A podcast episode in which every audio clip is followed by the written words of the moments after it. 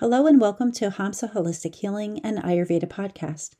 I'm your host, Sherry, and I welcome you to episode number 35, where I speak with Ayurvedic doctor Mary Alice Quinn on the topic of perimenopause and postmenopause. Coming up next.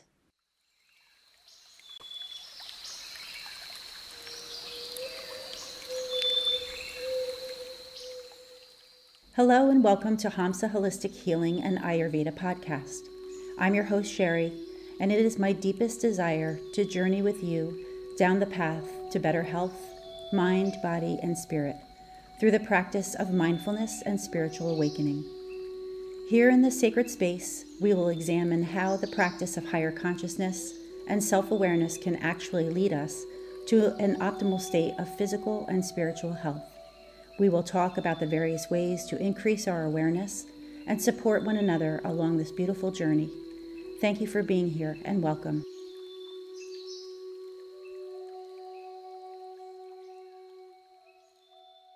Hello and welcome to Hamsa Holistic Healing and Ayurveda podcast.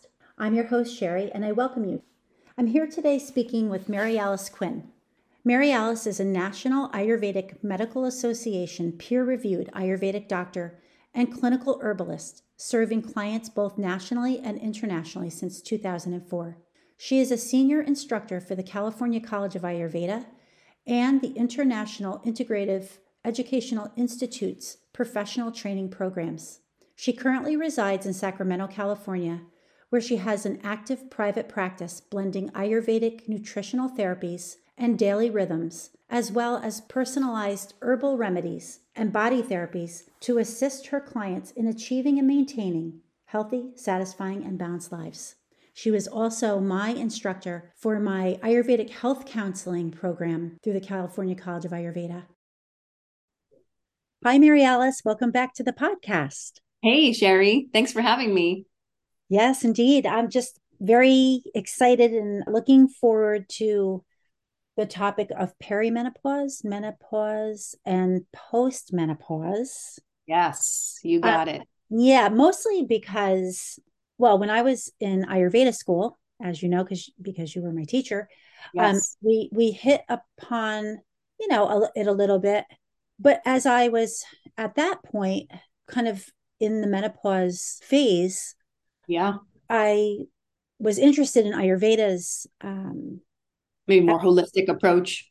Yeah and just the emotional side of uh, we in the western cultures tend to demonize menopause or yeah. you know villainize like it's this awful horrible thing that happens to us and then and then we're old and we're just we just might as well fold it up you know? yes yes yes. and the ayurveda does not look at it that way. It looks at it as a transition period that's a really important time in women's lives and a chance for them to go to focus on themselves finally and mm. go inward right and kind of prioritize ourselves a little bit at that point so you got it i can't wait to hear all about it so yes mm.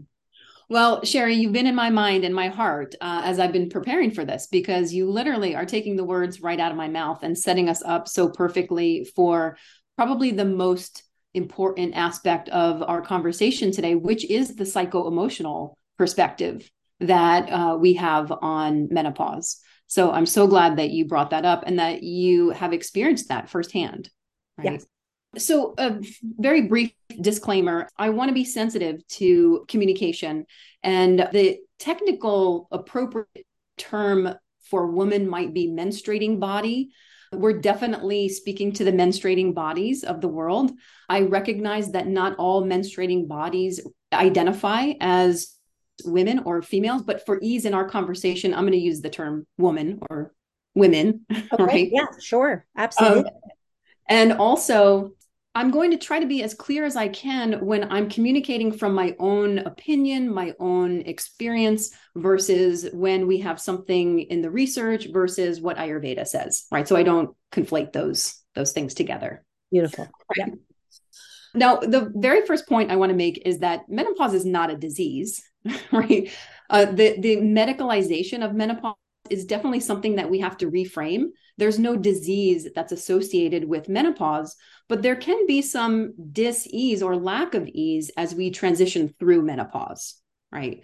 So menopause is really a natural and ideally gradual cessation of menstruation which may or may not be associated with a variety of symptoms right so my point being not all women are going to experience menopause in a quote unquote negative way mm-hmm. right in fact there are a number of studies that have found some really interesting reoccurring themes in women's lives that decrease the likelihood of them experiencing negative symptoms so this is really interesting so in the research women who reported an increased sense of freedom with menopause mm-hmm. a heightened social status with menopause and healthy mobility after menopause are much less likely to report negative symptoms.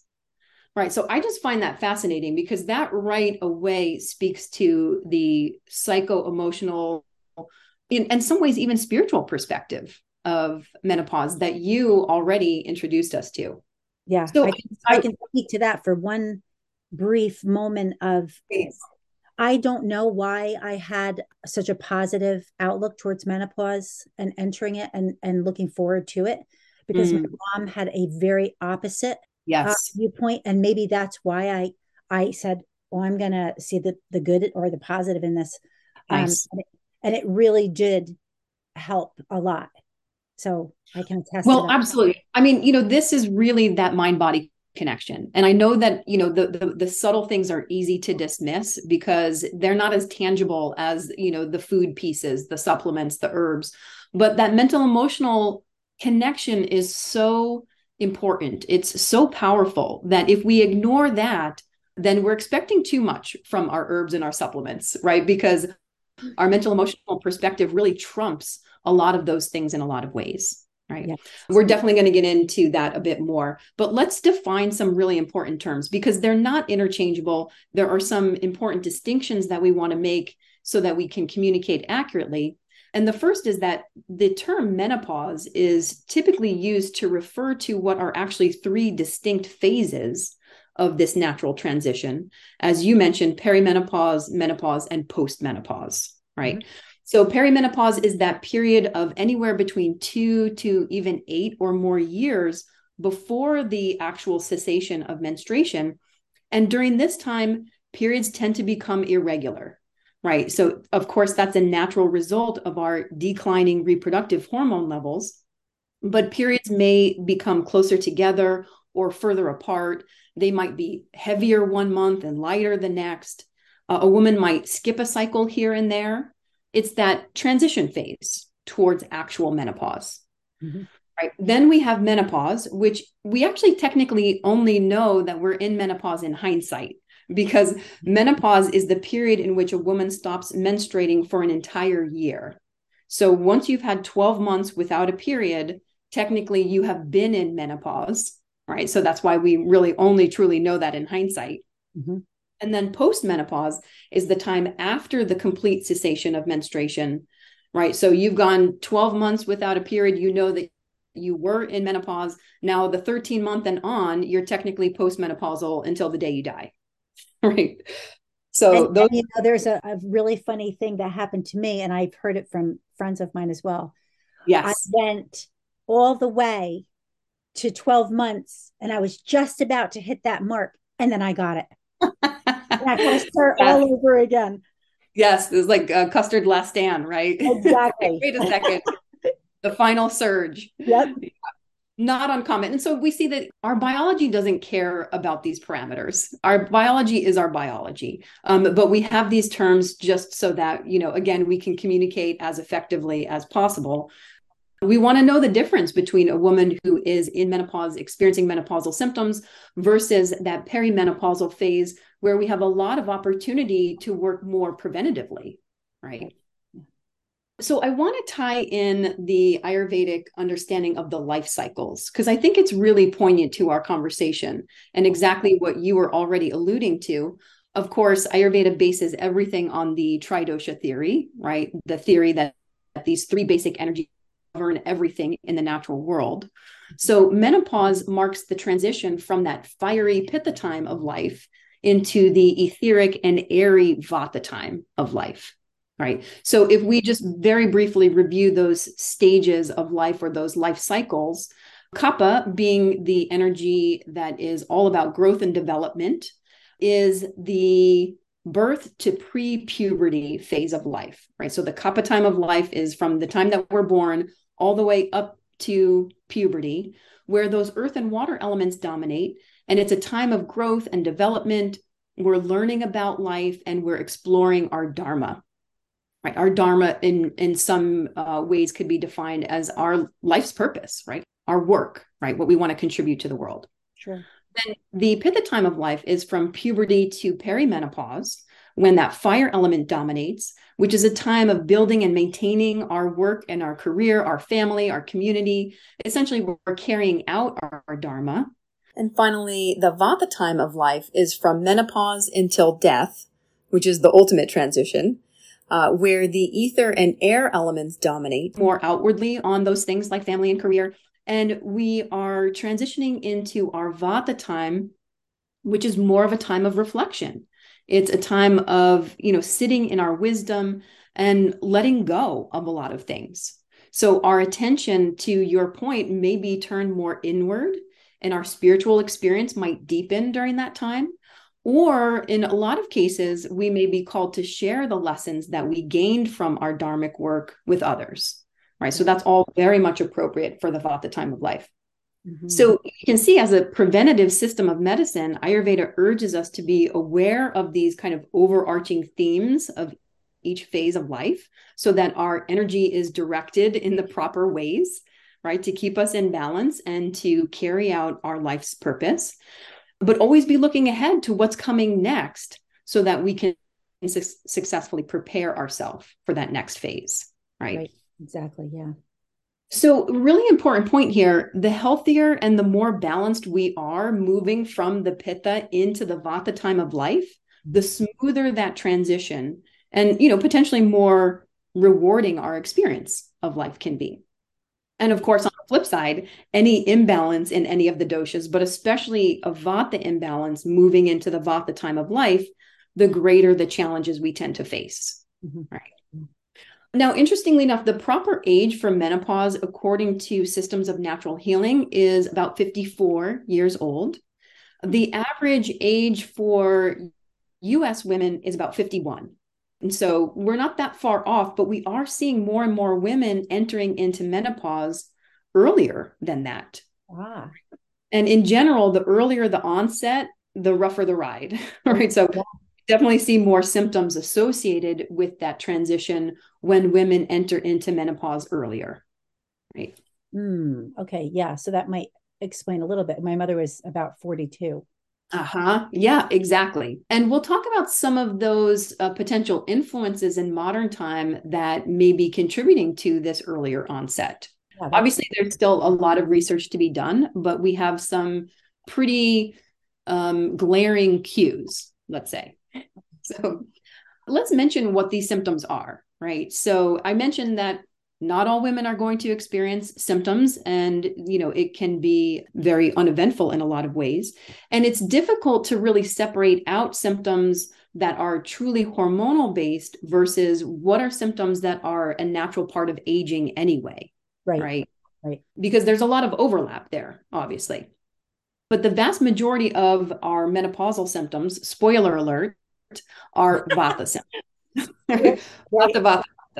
Right? Vata, um, yeah. in, including the most famous of which, vascular instability, which is technically called vasomotor symptoms. So those are the hot flashes, the night sweats. And interestingly enough, it doesn't present as heat for all women. Sometimes they're cold flushes or just a tingling sensation. Yeah. Right. So these are the vasomotor symptoms. Those generally last anywhere between one to two years, although uh, we do find one in 10 women will continue on with those vasomotor symptoms into their 60s and their 70s. Right. Mm-hmm. But that um, tends to be much less common. Okay. Now, an interesting note hot flashes are a vata imbalance, not pitta. So most Ayurvedic aficionados will associate heat with pitta, which generally is a pretty reliable association. But when it comes to hot flashes, Ayurveda describes this as a samana vayu disturbance. Mm-hmm. So samana vayu is that sub energy or what we call the sub dosha of vata that controls stability in the body. So it regulates the autonomic nervous system, including functions like the regulation of body temperature. And if you look at hot flashes, they're so vata, right? They kind of come and go without warning. They're here and there. Yeah. Um, might have a ton one day and not as many the next, yeah, right? Very unpredictable. Very unpredictable. And oftentimes, even when we are able to identify triggers, they are not always reliable triggers. Maybe it triggers it one day, but not the next, right? Yeah, yeah. Whereas with pitta and conditions of excess heat, that heat is much more consistent. It doesn't like show up one day and it's gone, you know, the next moment, right? Right. Um, so remember this connection to Samana Vayu when we talk about prevention and treatment, right? Because okay. that's going to help us to kind of close the loop there and make that connection. We also see heart palpitations are very common, which is kind of like a sense of fluttering in the heart, or maybe like it feels like your heart's skipping a beat. And we see tachycardia, which is a racing heart rate very often in menopause. Speaking of the heart, one of the bigger concerns is increased risk for cardiovascular disease. Yeah. And one of the reasons why this occurs is because estrogen is responsible for keeping the blood vessels flexible, mm. right? They uh, maintain greater elasticity or compliance mm. under that influence of estrogen. So when estrogen drops, all of our tissues are susceptible to losing flexibility. Our blood vessels are no exception to that. I definitely, I definitely had palpitations. Yes, very, very common. Yeah. Joint and muscle pain, again, is it hormonal? Is it aging? One of the things that is very much aging and hormonal is the loss of bone density. Yep. Right. Where a woman is not really going to have any symptoms of that per se, but it does increase our risk of fractures, which can be quite serious. Yeah. So, hip fracture in particular is associated with a dramatically higher risk of death in seniors. Right. Mm. And again, we can tie in the connection to estrogen here Estrogen helps to regulate our bone cells. Our bone cells are called osteoblasts, which they're responsible for producing new bone. So if you have a decrease in estrogen, that's going to influence our bone tissue. We have accelerated bone loss, which winds up being somewhere around 2% a year after menopause, right? Mm-hmm. So we, on average, will lose about 2% of our bone density per year. And we're going to touch on that in our prevention discussion as well. Yeah. Now, we can see the same influence of this estrogen withdrawal on many tissues. We'll see breast atrophy. We'll see that our skin becomes thinner, drier, a little less elastic. So, therefore, we have a greater tendency to develop wrinkles. Now, this translates to our vaginal tissue as well. That tissue tends to become a little thinner. It might lose its elasticity, become a bit dry. Mm-hmm. And that can be one of the more problematic symptoms for a lot of women, which that goes hand in hand with a decrease in libido, which is common in menopause as well. Which I mean, we can see this as one of the cruelest of all realities when women are like finally sexually liberated from the possibility of conception. Right. right. Sex can be uncomfortable or in some cases overtly painful. Right. Right. So um, we'll mention uh, a home remedy for that. And also some things that we can take internally that also promote a little bit more of that moisture and lubrication in the body. Yeah. We'll see urinary urgency and frequency increases. And this thinning and drying of tissues increases our risk for urinary tract infections and vaginal infections as well. Right. Oftentimes, energy will be affected. So, fatigue is very common, which goes hand in hand with insomnia, right? So, mm-hmm. insomnia is another feature of menopause quite often, especially sleep maintenance insomnia, where we've talked about difficulty staying asleep, yeah. right? Not necessarily difficulty falling asleep, although, of course, that can be a problem as well. I've always been um, a sleeper, and I definitely experienced that getting yes. up at 2 a.m. and could not go back to sleep. Totally. Yep. Wide, wide awake, right? Staring at the ceiling, which, um, you know, is obviously concerning for people, especially if it's not part of your typical experience. Right, right. Right. Women who, my point being, women who've experienced insomnia for their entire life, it's kind of like, well, you know, this is just par for the course. Right. But uh, yeah, so people, even if you are a quote unquote good sleeper, you're the kaphas or the pittas of the world, you may also experience some of those sleep challenges transitioning through menopause. Yeah, definitely. We'll see anxiety and mood swings and irritability tend to heighten. And we also see memory decline. Um, mm-hmm. Um, so, you know, these are all, again, kind of a mishmash between uh, aging and hormonal symptoms. Like right? check, check, check. now, of course, this paints a pretty grim picture, but I want to reiterate the research findings that women who reported an increased sense of freedom and heightened social status, which obviously speaks to our mental emotional perspective on aging and menopause, and those who enjoy healthy mobility after menopause, which speaks to our physical health, yes. were much less likely to report negative symptoms, right? Mm-hmm. Now, it's interesting to have conversations amongst natural healing practitioners. We commonly discuss how different cultures around the world view menopause, and it's definitely not grim, right? It's not, not all grim. Nope. So it's right. It's fascinating when we look at cultures where women's social status does elevate as they age, where they're seen as the wise women of their communities or their tribes or their families where they're looked up to, they're respected and revered, where they're really integrated into the fabric of their society, menopausal symptoms are often essentially non existent or let's say mild at best. Yeah, it's amazing. I mean, I say check, check with some of these things because I was in Ayurveda school at the time. That's right. You know, my consciousness and stuff was growing and rising and whatever. And, you know, I've always been a big yogi. So it's like those mm. symptoms didn't last they didn't linger. They kind of came showed themselves and then took off you know? That's right because naturally we're we're going to feel different. It's uh, you know my point is not that it's going to be the smoothest of all transitions and you're not going to experience any symptoms. There's a major transformation going on on many levels yes. right? But our perspective of that transformation just like you're speaking into makes a huge difference in how our body perceives it Absolutely. right Yep. Um, uh, my mentor was mentioning one time that uh, he was having a conversation with an indigenous South African practitioner who said that they don't even have a word in their language for hot flash because it's just not part of their experience. Wow. So I that always stuck with me. I thought that was a fascinating observation. So if we first look at those psychological impacts yeah. that American women experience, we mm-hmm. uncover a really subtle yet powerful influence that helps at least in some ways explain this stark difference in how menopause plays out for us. So i really do want to call out some of these societal differences that women may experience here in the us and potentially other modern industrialized countries I want to like really call out what those cultural influences are that could have a negative impact on what is a very natural biological transition, right? It's all about what is our perspective on aging, which ties into our perspective on menopause, right? Perfect. So this is all my own opinion. This is my these are my own observations through 20 plus years of listening to women and talking with women and counseling them, right?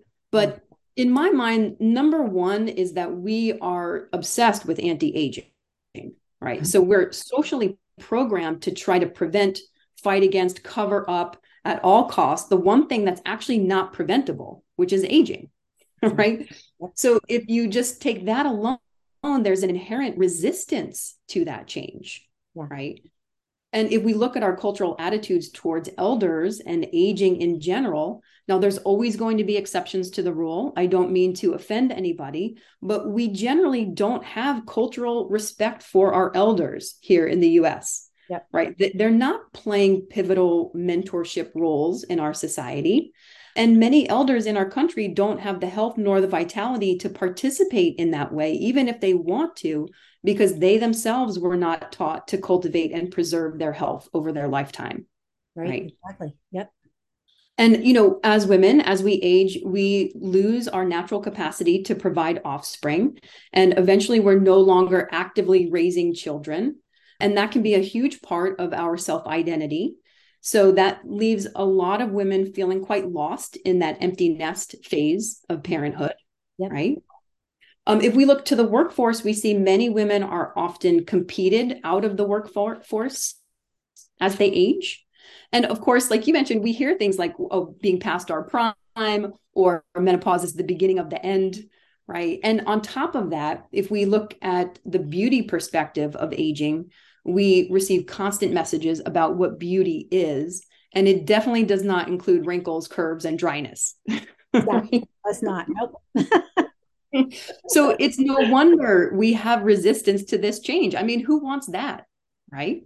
Yeah. Exactly. Very different than, you know, that, let's say, more traditional perspective, um, you know, where women have cultivated an entire lifetime of wisdom to then share with their with their tribe. Yeah. You know, I really liked when the the trend of gray hair. Uh, yes. And it was like, you know, the 20 and 30 year olds were going gray. Totally, totally. And I was yeah. like, yeah, now we're getting somewhere, you know, and progress. there's just beauty in all the ages. It's just it's so that time frame, but it's you're still beautiful. Yes, I totally agree. Right. Which you know that that wisdom is so beautiful. That comes That's it. That really is it. So, you know, before we touch on some of the important dietary and lifestyle considerations, I want to first stress the importance of our mental emotional perspective, right? Because that alone can be a powerful tool to support this transition. So, what does that look like? Of course, self love has to be at the forefront. Self acceptance, finding ways that we can honor our own wisdom. And we do want to stay connected to our communities. We want to cultivate connections in our lives and ideally physical connections where we're actually meeting with people, real live people in real time, right? Yep. There, there's no substitute for that. And of course, you know, as you mentioned, we all have something to share. We're all beautiful in our own way. In fact, I love the Ayurvedic perspective on beauty, which is described as an inner radiance mm. that's reflected from the inside out through a well nourished body, a balanced mind, and a peaceful spirit. Mm. Right. Perfect. So beautiful. Now, of course, in our menopausal phase, we may need more time alone. And many women can attest to the fact that they've earned it right? We may need to rediscover what we want, what we need, what we like. Yeah. And of course, for a lot of us, we may be called to let go of limiting beliefs that are no longer serving us, right? Especially that menopause is a disease or a curse, and we're the victims of it because nothing could be farther from the truth. Yeah, right? or like our life is over now because we're, we we we can't right. reproduce or whatever. Exactly, exactly. I mean, it, it really is a time of profound shifts in our nervous system, our hormonal system, and our consciousness. Right. And we really want to embrace it. And we, we can harness this power and we can use it to heal ourselves. We can liberate ourselves from any bitterness or resentment that prevents us from fully loving in the way that we know that we're capable of. Definitely. Right. Yep. All right. Let's take a collective inhale. Yeah. and exhale. All right. Amen to that. Mm-hmm. Now, essentially, physiologically, menopause is estrogen deficiency, a natural estrogen deficiency. Uh, our ovaries are no longer responding to those hormonal signals coming from the brain, right? Because there are no more viable eggs in the ovaries to mature.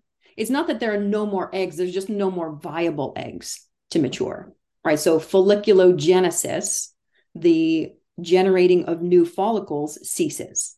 That mm-hmm. feedback loop between the brain and the ovaries is not satisfied, right? So FSH, which is follicle stimulating hormone, rises and it doesn't come back down, down again like it has pretty much monthly for the majority of our reproductive life, which is in part responsible for many of the symptoms of menopause.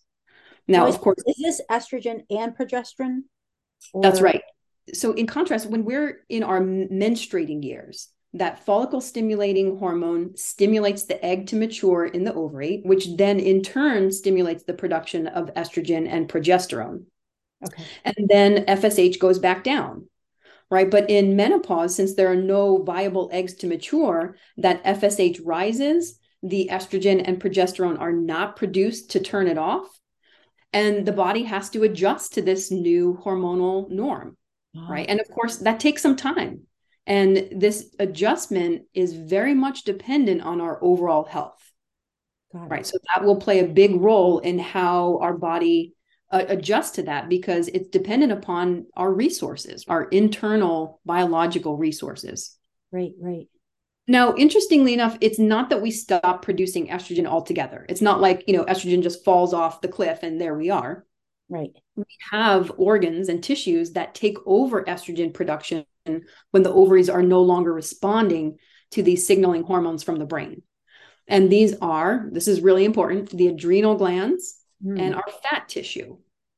So that already starts to clue us into two very important aspects that we want to check with our health as we enter perimenopause and menopause. We'll talk about a couple things there. I do want to mention as a side note, there's no one hormone called estrogen, which that's news to many of us. It's actually a family of hormones, more accurately called estrogens. Oh, okay. So there's um, estradiol, which is our main source of estrogen that we produce during our reproductive years from menarche to menopause. There's estriol, which is the primary estrogen produced during pregnancy. And then there's estrone, which is the estrogen we primarily produced during our postmenopausal years. Oh, interesting. I didn't know that. So let's come back to fat and the adrenals. This is super important for us to know because creating health and balance within these tissues can obviously ensure a much smoother transition over to them, right? For example, we don't want to be either underweight nor ideally overweight transitioning through menopause. So if we're underweight, which Ayurveda would describe as a vata imbalance, often rooted in poor digestion and absorption, often there's a lack of dense nutrients and healthy fats. There may be protein deficiency.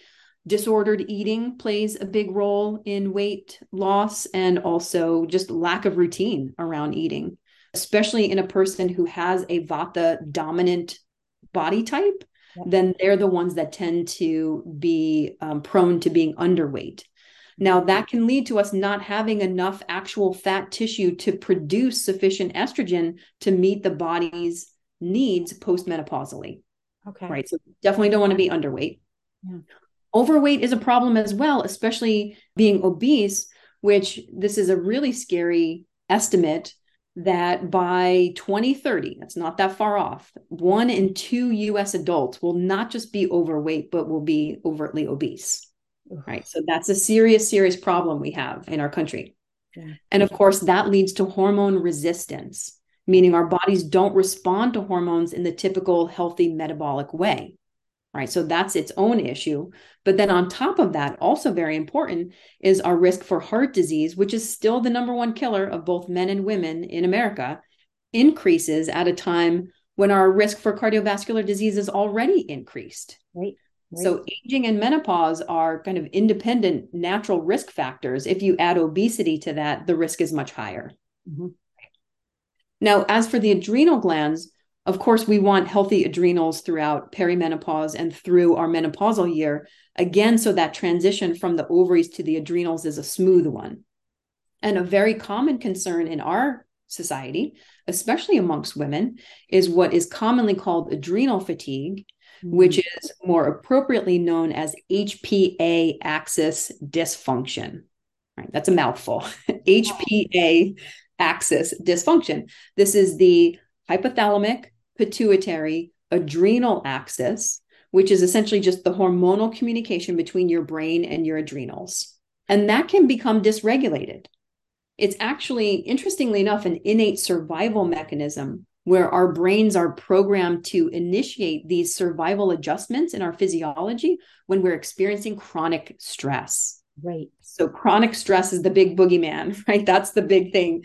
You know, when we're talking about what the heck do you mean by HPA axis dysfunction? Just think of it as chronic stress, right? Mm. So we have to address chronic stress if we want to optimize adrenal function. Right. Which I don't know about you, but I've not found a more complete holistic system that addresses all aspects of a person's individual health better than Ayurveda. Of course, I'm a bit biased, I'll admit that um, which ultimately comes down to you know addressing all of those fundamentals of health to get us out of that survival mode and into more of a thriving mindset mm-hmm. right? Yep. Which is definitely where we want to be when we transition through perimenopause, right? There's a considerable amount of stress during mm. this period of life. Mm, yes. it's different than when you're raising your children and all that, but we'll probably talk about that at some point in the conversation. Yeah, I totally agree. Again, I want to reiterate it's well established that our general state of health is the most influential in determining how rough or how smooth of a ride it is. Yeah. But we do have some serious factors to contend with now in modern time. And again, this might help explain why menopausal symptoms are increasing in severity and frequency. Yes. And you really hit on it. The number one is that we have much greater lifestyle stress than ever before. Yeah. We're expected to do a lot more with a lot less. Yep. A lot less time, a lot less money, a lot less help. We don't live in multi generational families anymore, right? Mm-hmm. We definitely don't live in multi generational communities for the most part, right? Mm-hmm. So we are experiencing a lot of that lifestyle stress. And some of it is, as we've already acknowledged, this psycho emotional perspective on menopause, which we really need to check we really need to reframe that so that we don't cause undue stress for our bodies, that we really see it as the opportunity that it is. Yeah. Another big factor is that we are chronically sleep deprived, mm. right? So we have lack of proper sleep, which is exacerbated by sleeping out of cycle with the circadian rhythm. So I want to encourage anyone who hasn't listened in to the previous podcast that we did on circadian rhythm that will uncover a lot of gems that Ayurveda has to offer us on optimizing our sleep cycle. Right. Yep. Which the when, right? The when is a huge part of that. Huge. Yep. And then on top of that, we have broad spectrum suboptimal nutrient levels, meaning that we're not necessarily overtly deficient in a wide spectrum of nutrients, but we definitely have suboptimal levels of just about every nutrient we know of and we can test for. Definitely. Right? So that plays a big role. Um, and finally, we've got a really bad combination of more toxin exposure than ever before in human history, on top of poor detoxification capabilities. Mm-hmm. So essentially, we're exposed to more toxins and we have less capacity to detoxify them, which that ties into these nutrient deficiencies, it ties into our diet and our lifestyle because in order to detoxify effectively, we need optimal levels of all nutrients. We need excellent hydration. We need proper sound sleep. We have to poop every day. We need to consciously avoid things that add to our toxic burden. So we have to consciously avoid drugs and alcohol and cigarette smoke and pesticides and plastics and literally on and on it goes. So we have a lot to contend with physically, emotionally, culturally, and spiritually. Yeah, it's I, I know you're gonna rebound from this bleak because because it's all true. I mean, in my business of Ayurvedic health counselor, this is all we talk about. This is that's right. all I talk about. And yep. I can't wait to talk about what we can do to support because it that's it, right. It, it really does. People are like, I don't know what to do anymore. You know, it's like everywhere I turn, it just seems like a dead end. It's so true. It's so true. And it really isn't. Right. And so let this be our call to action because we don't have to sit idly by and accept that menopause is the quote unquote beginning of the end, but it definitely can be an opportunity for a new beginning. Yeah. Right. And that's really what, what we want to focus on. So let's talk about diet first. There's no official menopausal diet that's established in a conventional sense. Of course, in Ayurveda, although individual considerations trump everything, a vata pacifying diet is most often recommended, right? It's usually the most appropriate diet, which remember, we're moving from the pitta to the vata phase of life. Also, vata governs all transitions, meaning vata is the force of movement and is heightened during transitions anyway and most all of our symptoms of menopause are due to high vata. Yep. So, what does a vata pacifying diet look like? Well, it's definitely nutrient dense, it's diverse, and it's digestible, right? So, we want things that are cooked, that are well spiced. They don't have to be spicy, but using lots of spices that have all of those medicinal properties and antioxidants. And we want it to be unctuous. That means that it has a moist and an oily quality to it. Now, of course, we want to make friends with our veggies if we're not already, um, mm-hmm. um, because that's where we're going to get maximum nutrient content with the least amount of calories. That really works to our advantage because menopause is also a time where we see weight gain occurring. And that's primarily because estrogen regulates metabolism. So we have two things happening. We have the declining levels of estrogen, and therefore we don't have that natural support to metabolism. But as we age, we also tend to lose muscle mass. Yes. then we don't burn as many calories. And if you don't burn as many calories, you store more of them. Hmm. And then add on top of that lack of sleep and chronic stress with your adrenals being down regulated by your brain now you've got a bunch of extra cortisol that you're producing oh, yeah, right of course that's a recipe that's what we call belly weight gain that's yeah. the the recipe for that mm-hmm. so we want not only the nutrient density of our vegetables but also the fiber that's so critical for healthy detoxification now, in another previous episode, we were talking about gallbladder disease and we talked a bit about beets. And I want to highlight oh beets again here. You and I, with the telepathy, I was just going to say, you know what works for me with that? Are beets, cooked beets. Yes. Me right. Yes, it's so true. Funny. Well, it's because they're so supportive to cleansing both the liver and the bowels. We mentioned that the beets, they help to dilate the bile ducts and get that bile flowing, which is carrying a lot of those toxic residues and hormone byproducts that we no longer need, yeah. right? That's carrying it out with the stool. And of course, that requires a good amount of fiber, which the beets also provide. And all of this, the liver and the bowel cleansing effects helps to encourage proper hormone balance. Now, beets also happen to support our own production of nitric oxide, which helps to lower blood pressure and has many other physiological benefits, but lots of side benefits to beets. They're very vata pacifying. They're a root vegetable, they're sweet in nature. They also happen to be incredibly pitta pacifying as well. I do want to highlight greens as well. They provide us with the most magnesium, and we're going to touch a little bit on magnesium uh, as well. Again, ideally, we want to favor them at least gently cooked, right? Not cooked to an oblivion, but gently cooked and generously spiced. Add some good, healthy fats to that. Speaking of which, that's another super important dietary focus for a vata pacifying diet is that it's abundant in healthy fats. Yeah. Right. So these are our walnuts and our sesame seeds, our flax seeds are really helpful. Of course, ghee and olive oil, avocados, right? That fat is so critical for lubrication and it keeps the moisture in the tissues in a better way than just hydrating alone can do. So you've got to have the fat in order to lubricate and insulate the tissues, which includes our brains, right? We want nice unctuous brains we age. Now, greens, we're talking about like a sauteed spinach, a sauteed kale. Perfect. Yes, you got it. Swiss chard, watercress, arugula, and, you know, if we're in the warmer months, you're living in a warm location during spring and summer, then you can incorporate greens uh, that are more raw. But those hardier greens, especially in the colder months, then we really want to favor those cooked. Okay. That's right.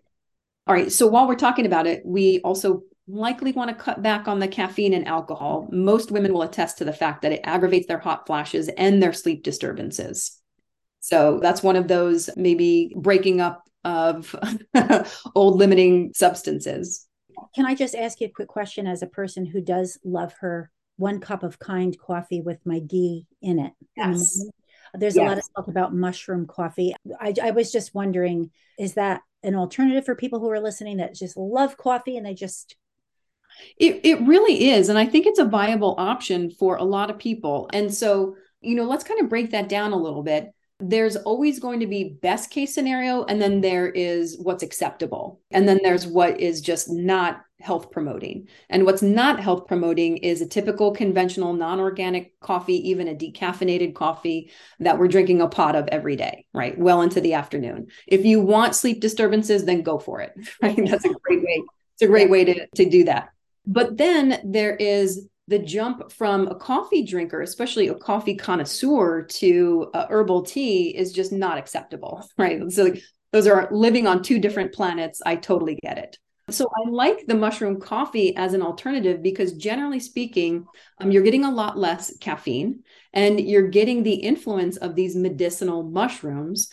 which most people, when they hear the term mushroom coffee, they're totally turned off unless you're an absolute fungi lover like my daughter and I. Yeah. But otherwise, the good news is that it doesn't taste like mushroom at all, like not even a little bit, right? It just it tastes like regular coffee and there there are wonderful companies that are sourcing very high quality, sustainable coffee, fair trade, organic, and adding these either adaptogenic extracts like ashwagandha, rhodiola, eleuthero, and many of these medicinal mushrooms, right? Chaga and um, reishi, turkey tail. So I think it's definitely a huge upgrade from your regular conventional coffee. Awesome. Thank you so much. I've been wondering about that. Well, let's talk about another potentially controversial food, which is soy. There's a, a big divide between the camps when it comes to soy. The, the research is quite unequivocal. And so we find that there are people who think that soy should never be consumed and then we find that people feel like it is absolute uh, wonderful support especially for women in menopause and postmenopausally. Now um, one thing that we always have to mention is that there are individual considerations. So some people might have an a soy sensitivity or an overt allergy to soy dating back from being bottle fed soy formula when they were an infant. Mm-hmm. so obviously, if you're individual body has recognized soy proteins as a foreign invader, we don't want you consuming that, right? That's just going to stress your immune system more. And you're likely going to have symptoms from it. But in terms of the pro camp, um, it is a phytoestrogen source. These are plant compounds that have hormonal like action in the body, and they can stimulate the same hormone receptors on our tissues and exert a similar, albeit weaker effect compared to our native hormones. And you know, another interesting thing about these phytohormones coming from plant sources, they can also protect us by blocking those more potent pathological xenoestrogens coming from environmental exposures. Wow. So they can take up those receptor sites on those cells so that those potent xenoestrogens don't activate the tissues. Wow. So I tend to be more moderate in my approach. I don't think that we need to take a pound of cold tofu and blend it into our smoothie every morning. but you know, I think number 1, soy is a high GMO crop, right? It's a genetically modified crop. So you have to get organic so that you can ensure that it's not a GMO source. And then, of course, if you get organic, then you are not also consuming all of the pesticide residues and glyphosate that they may be using. And then we also find that preparation matters. So if you buy, let's say, sprouted tofu or fermented forms of soy like tempeh, those tend to be better in terms of digestibility and also nutrient content because the sprouting and the fermenting that helps to break down phytic acid, which may block the absorption of some more, important minerals that you might be consuming at the same time. So, organic, either sprouted or fermented, and modest amounts, like it can be incorporated into the diet. It's not the most vata pacifying of all foods, but I do think that there's some advantage with the phytoestrogen influence from mm-hmm. it. So, you know, take it in warm preparations, whether it's baked or sauteed, and, you know, add your spices, add your healthy fats, and that will help to balance out some of those lighter, drier effects of soy. Nice. All right, let's talk about some important nutrients. We mentioned that nutrient deficiency is one of the major things that we're contending with uh, in modern time. There's really no debate about that now. And although it's really important to be replete in all of our micronutrients, I want to highlight a couple that really can play a big role here with menopause. Mm. The B vitamins, the family of B vitamins are really important for all kinds of critical functions like blood sugar balance and energy production and mood stability. But B12 is particularly important because B12 levels tend to decline as we age anyway. And mm. B12 is really important for hormone balance, for mood stability, energy production, and cognitive function. Right. So those are many of the things that we mentioned are symptoms of menopause. yes. right? So B12 is important. Now, B12 comes most often in two forms.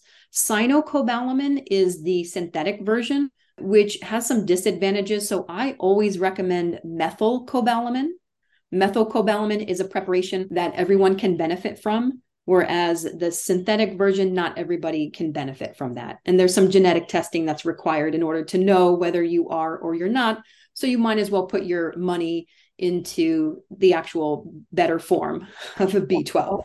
Sure. And B12, we know, requires some specific substances produced by the gut in order to be absorbed further down in the small intestine. So we have poor absorption of B12 as we age. And unfortunately, deficiencies in B12 are exacerbated by acid blocking medications, which are incredibly common in our culture. Yes. Right. So if you are on an acid blocking medication, then you definitely should be supplementing with B12. wow. Right. There's there's no doubt about that. Yeah. So in order to get around this whole poor absorption issue, which again comes from the fact that we're not producing sufficient stomach acid and intrinsic factor that's required for the absorption of B12, we can take a sublingual. That means that it is going to be dissolved under your tongue and then it's going to be absorbed through the oral mucosa straight into the bloodstream. Right. Right. Okay. Um, and they've got a bunch of, you know, there's all kinds of flavors and whatnot. So, you know, it's definitely a, an easy supplement to incorporate.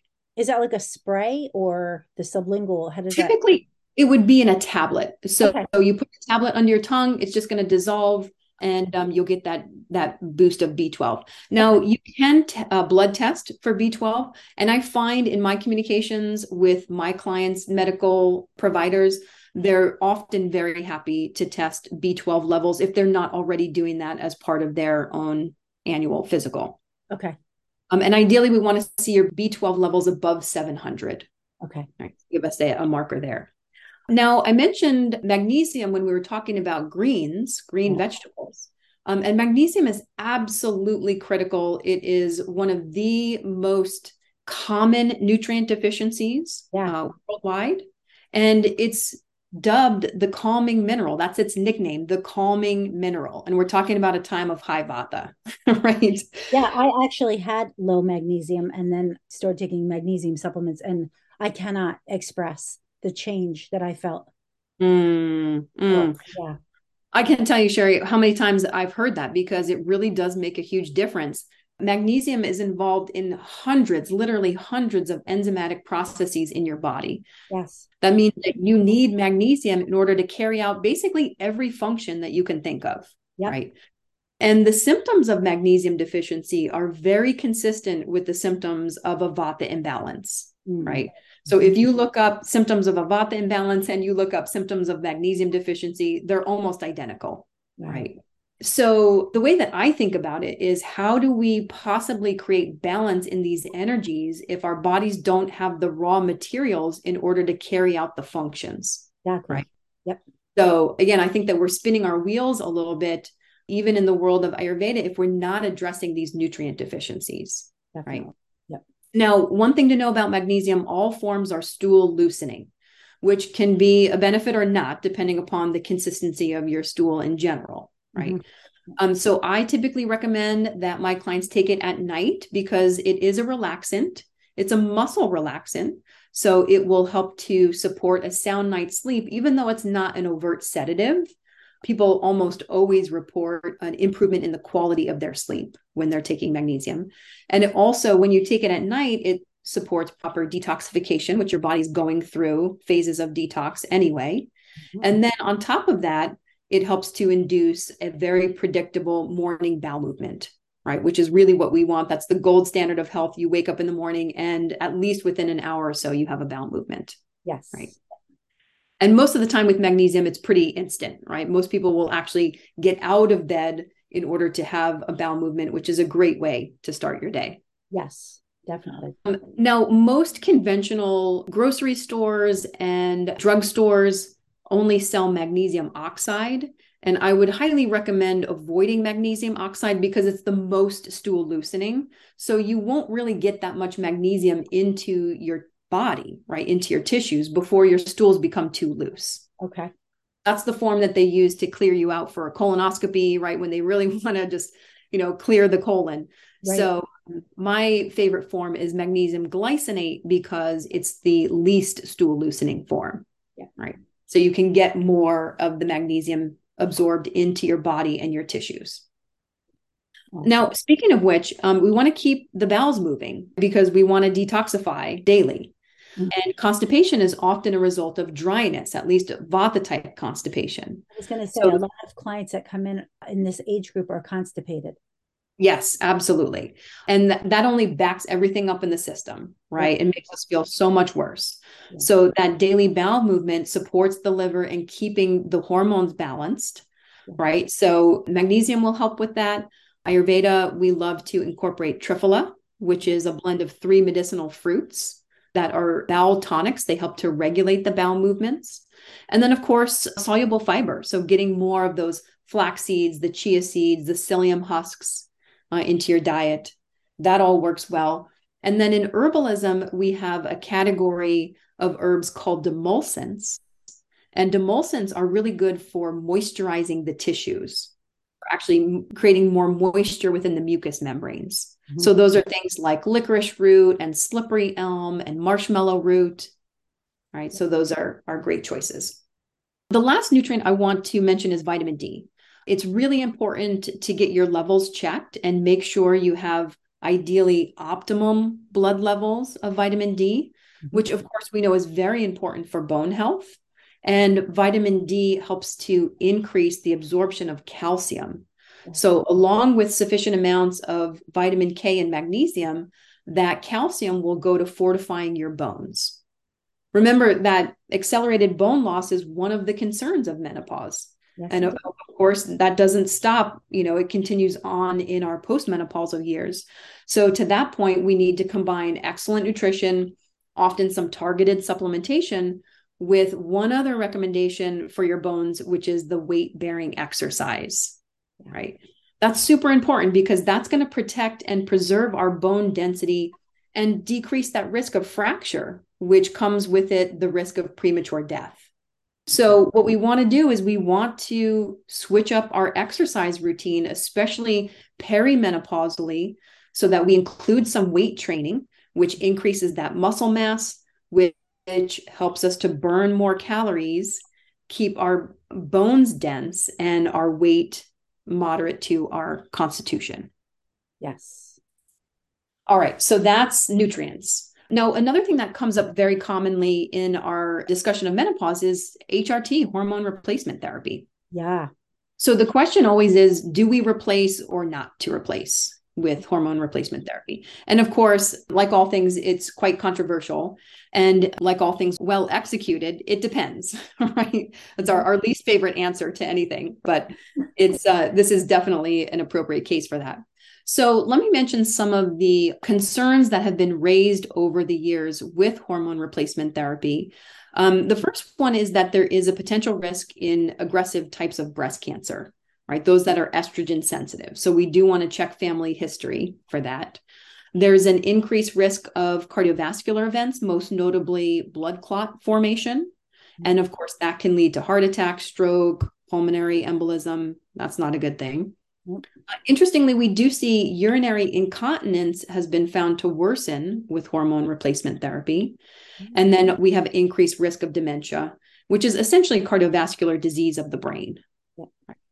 Now, one thing that we should mention is that these risks seem to increase the longer a woman is on hormone replacement therapy, mm-hmm. and that the, the risks and side effects seem to be greater with synthetic HRT over the bioidentical forms.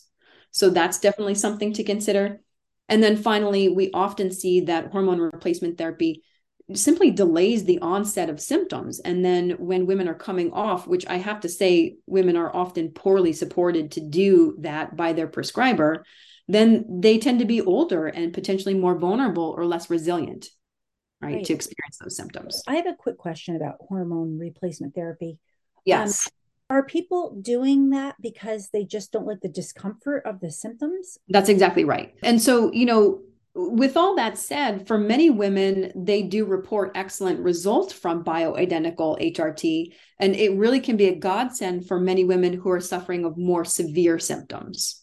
Is it done in conjunction though with like Ayurvedic support of balance, re- returning balance to the body naturally in a very often not right and so that that really is our work that's our job to fill in that need because then you know i'm not opposed to using conventional tools when necessary especially if it's going to provide a woman with more comfort and ease so that she can make some of the more challenging changes to her diet and lifestyle mm-hmm. but the point is is that it's not a permanent solution right, right? right. Now, there is also a place for bioidentical HRT, of course, for women who have had their ovaries surgically removed. Okay. Because then you're not transitioning into menopause over the course of eight years. It's more like, I don't know, eight hours, right? right? So, yeah. Yeah. So, in that case, those symptoms can be just debilitating. And so, we want to have a solution for those women. That's yeah. right. Yeah. Now, uh, it's always a risk reward assessment, right? So there's greater consideration for hormone replacement therapy if a woman already has accelerated bone loss. So she's been diagnosed with osteoporosis. Mm-hmm. And the same thing is true for her, like we're talking about. In that case, it's important that she considers this a short term transition support Right. rather than a permanent solution. And she is actively working on preventing cancer, heart disease, dementia, and further bone loss. Right, right, right. Of course, yeah. Now, there's greater concern against using hormone replacement therapy if she already has existing heart disease, especially coronary artery disease or untreated hypertension. Right. If she has a personal history or family history of estrogen sensitive breast cancer or ovarian or uterine cancer. Right, right. Or if she has a blood clotting disorder or just has a history of developing blood clots. Mm. So those make it a little bit more risky. Right. right. Of course. Yeah. Now, of course, the primary support in Ayurveda, and this is true for traditional Chinese medicine as well, for preventing and, of course, when necessary, treating these menopausal symptoms, are female reproductive tonics. Mm. Right. So, so these are really the stars of the show right? If there was one class of herbs that we would call upon to support women in this transition, it would be the female reproductive tonics, right? Okay. Now, the approach is quite different, uh, I want to mention, because compared to that conventional way of just, you know, kind of blocking symptoms as they arise, yeah. it's much more of a preventative approach in Ayurveda. And in reality, I think of it as a casual daily investment, which offers huge dividends in the future. So, ideally, the way Ayurveda would want to approach this, of course, oftentimes we don't have the luxury of this, but in a perfect world, a girl would start taking small amounts of these reproductive tonics regularly throughout her reproductive phase of life. Oh, wow. Right. So, just a couple of grams a day of the reproductive tonics to maintain that hormone balance and to nourish her reproductive organs that would start typically after menarche the the start of menstruation which you can imagine you take a couple of grams a day of a reproductive tonic sets you up perfectly to transition into menopause gracefully in about 30 years yeah, it's not like a shock to the system everything's been yes. just calm the whole time that's right, right. Just think about it as that like nourishing support, right? Like the, the wind at your back, the entire reproductive phase of your life, so that when you hit menopause, you're not dealing with a lot of these overt deficiencies that make that transition so rough. Right, right. right? More graceful kind of. So I exactly. I just love, love, love that approach. But of course, many of us have not had the grandmother, the mother, the auntie, or whoever that would have introduced us to this idea. But the most famous of all of these female reproductive tonics in Ayurvedic medicine is Shatavari. Mm. And Shatavari, it's actually the root of an Asian variety of asparagus. So it's very food like, which most tonics are, but it definitely has more uh, medicinal properties than your typical root vegetable. When you pull this plant up, it has what looks like a hundred roots hanging down from the plant. And so it was often translated as she with a hundred husbands, mm. which kind of reflects back to these hundred roots coming down from this plant. I, that, I don't know. That doesn't sound all that great to me. I don't know. One, one tends to be enough. How do you um, spell it, Mary Alice? It's S H A T A V A R I. Shatavari. Okay, awesome. Thank you.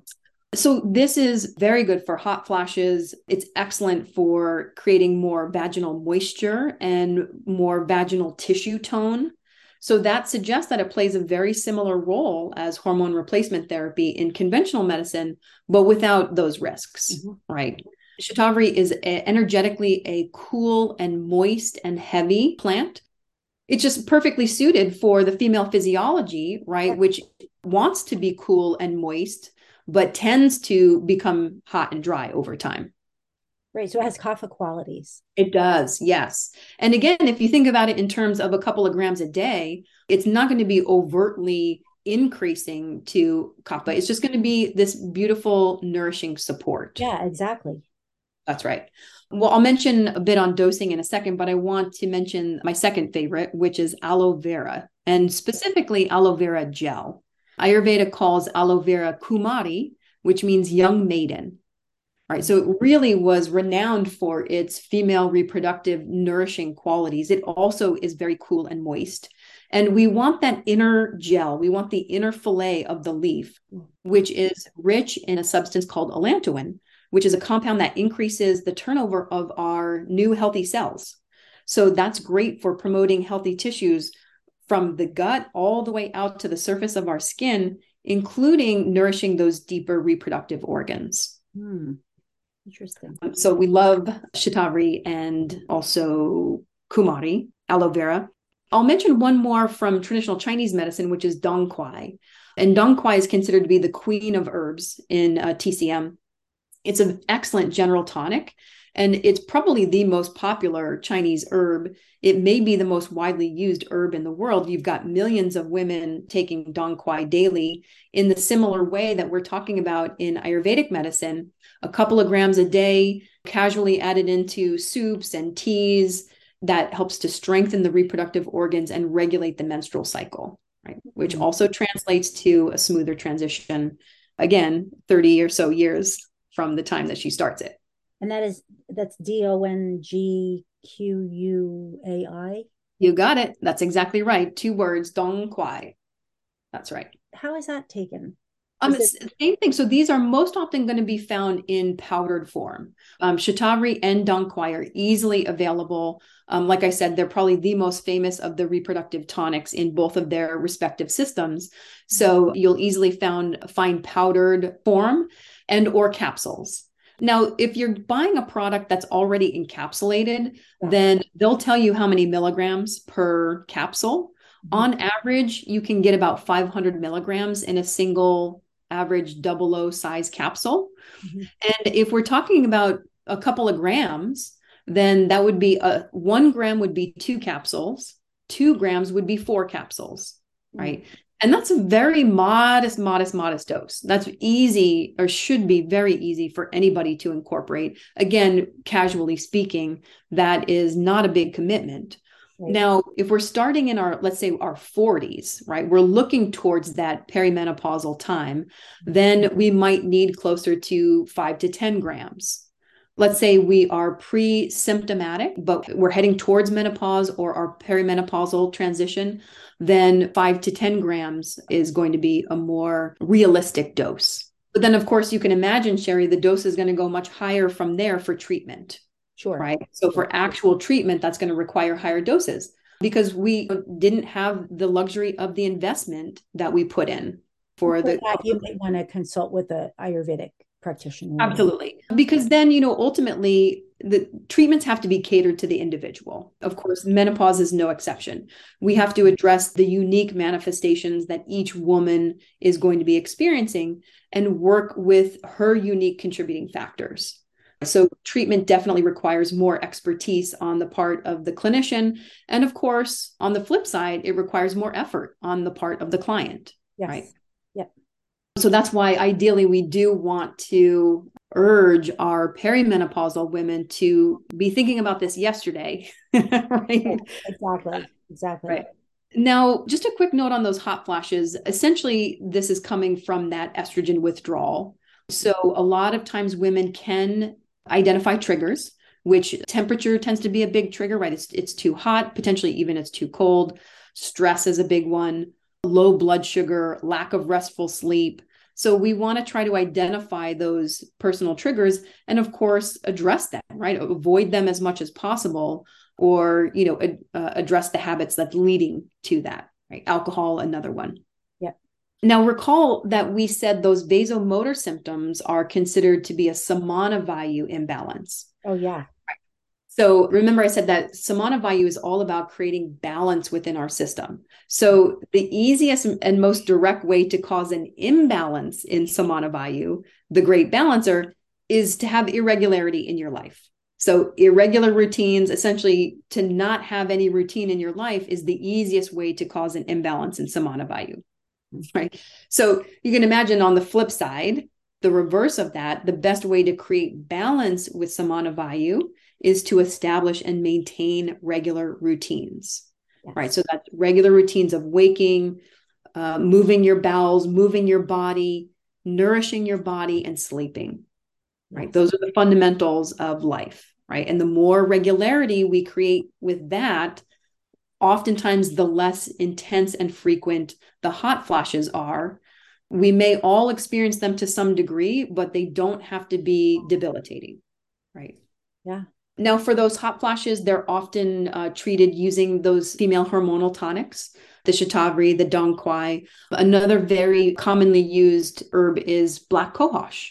Also has a lot of good research and results on its use for hot flashes. But that one too, um, you want to work with a practitioner on incorporating that because it can be a little queasy, and you got to be counseled on, you know, how to titrate your dose up.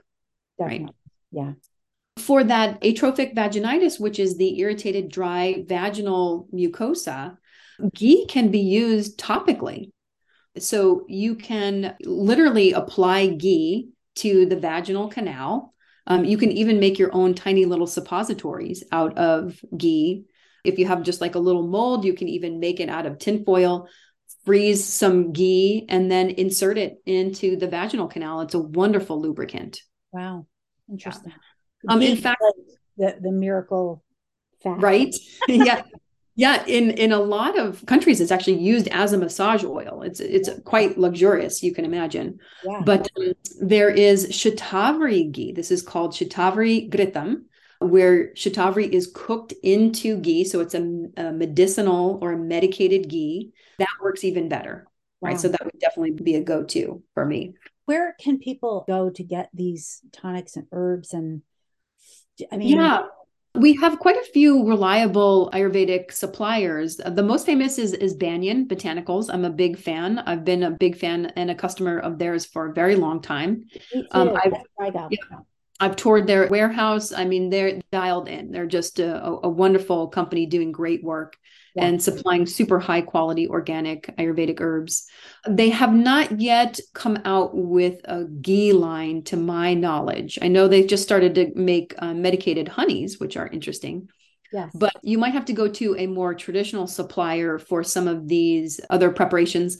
Kottakal might be one to look into. It's K O T T A K A L, I believe. Um, so if you're looking for something like a Shatavari ghee, then yeah. uh, you might have to look outside the uh, uh, the box a little. Okay. Yeah, I was just wondering because I people are probably like, "Well, wonder where I get this stuff." Right. No, totally, one hundred percent. Yes. Now, we were talking about treatment requires uh, expertise on the part of the clinician, but of course, prevention is much more universal. So, if you are in your 30s or 40s, you really want to be thinking ahead to the future. You want to seriously ask yourself, what do you want that future to look like? And what are you willing to do to get it? Right? Because prevention is not complicated, but it does require commitment and consistency.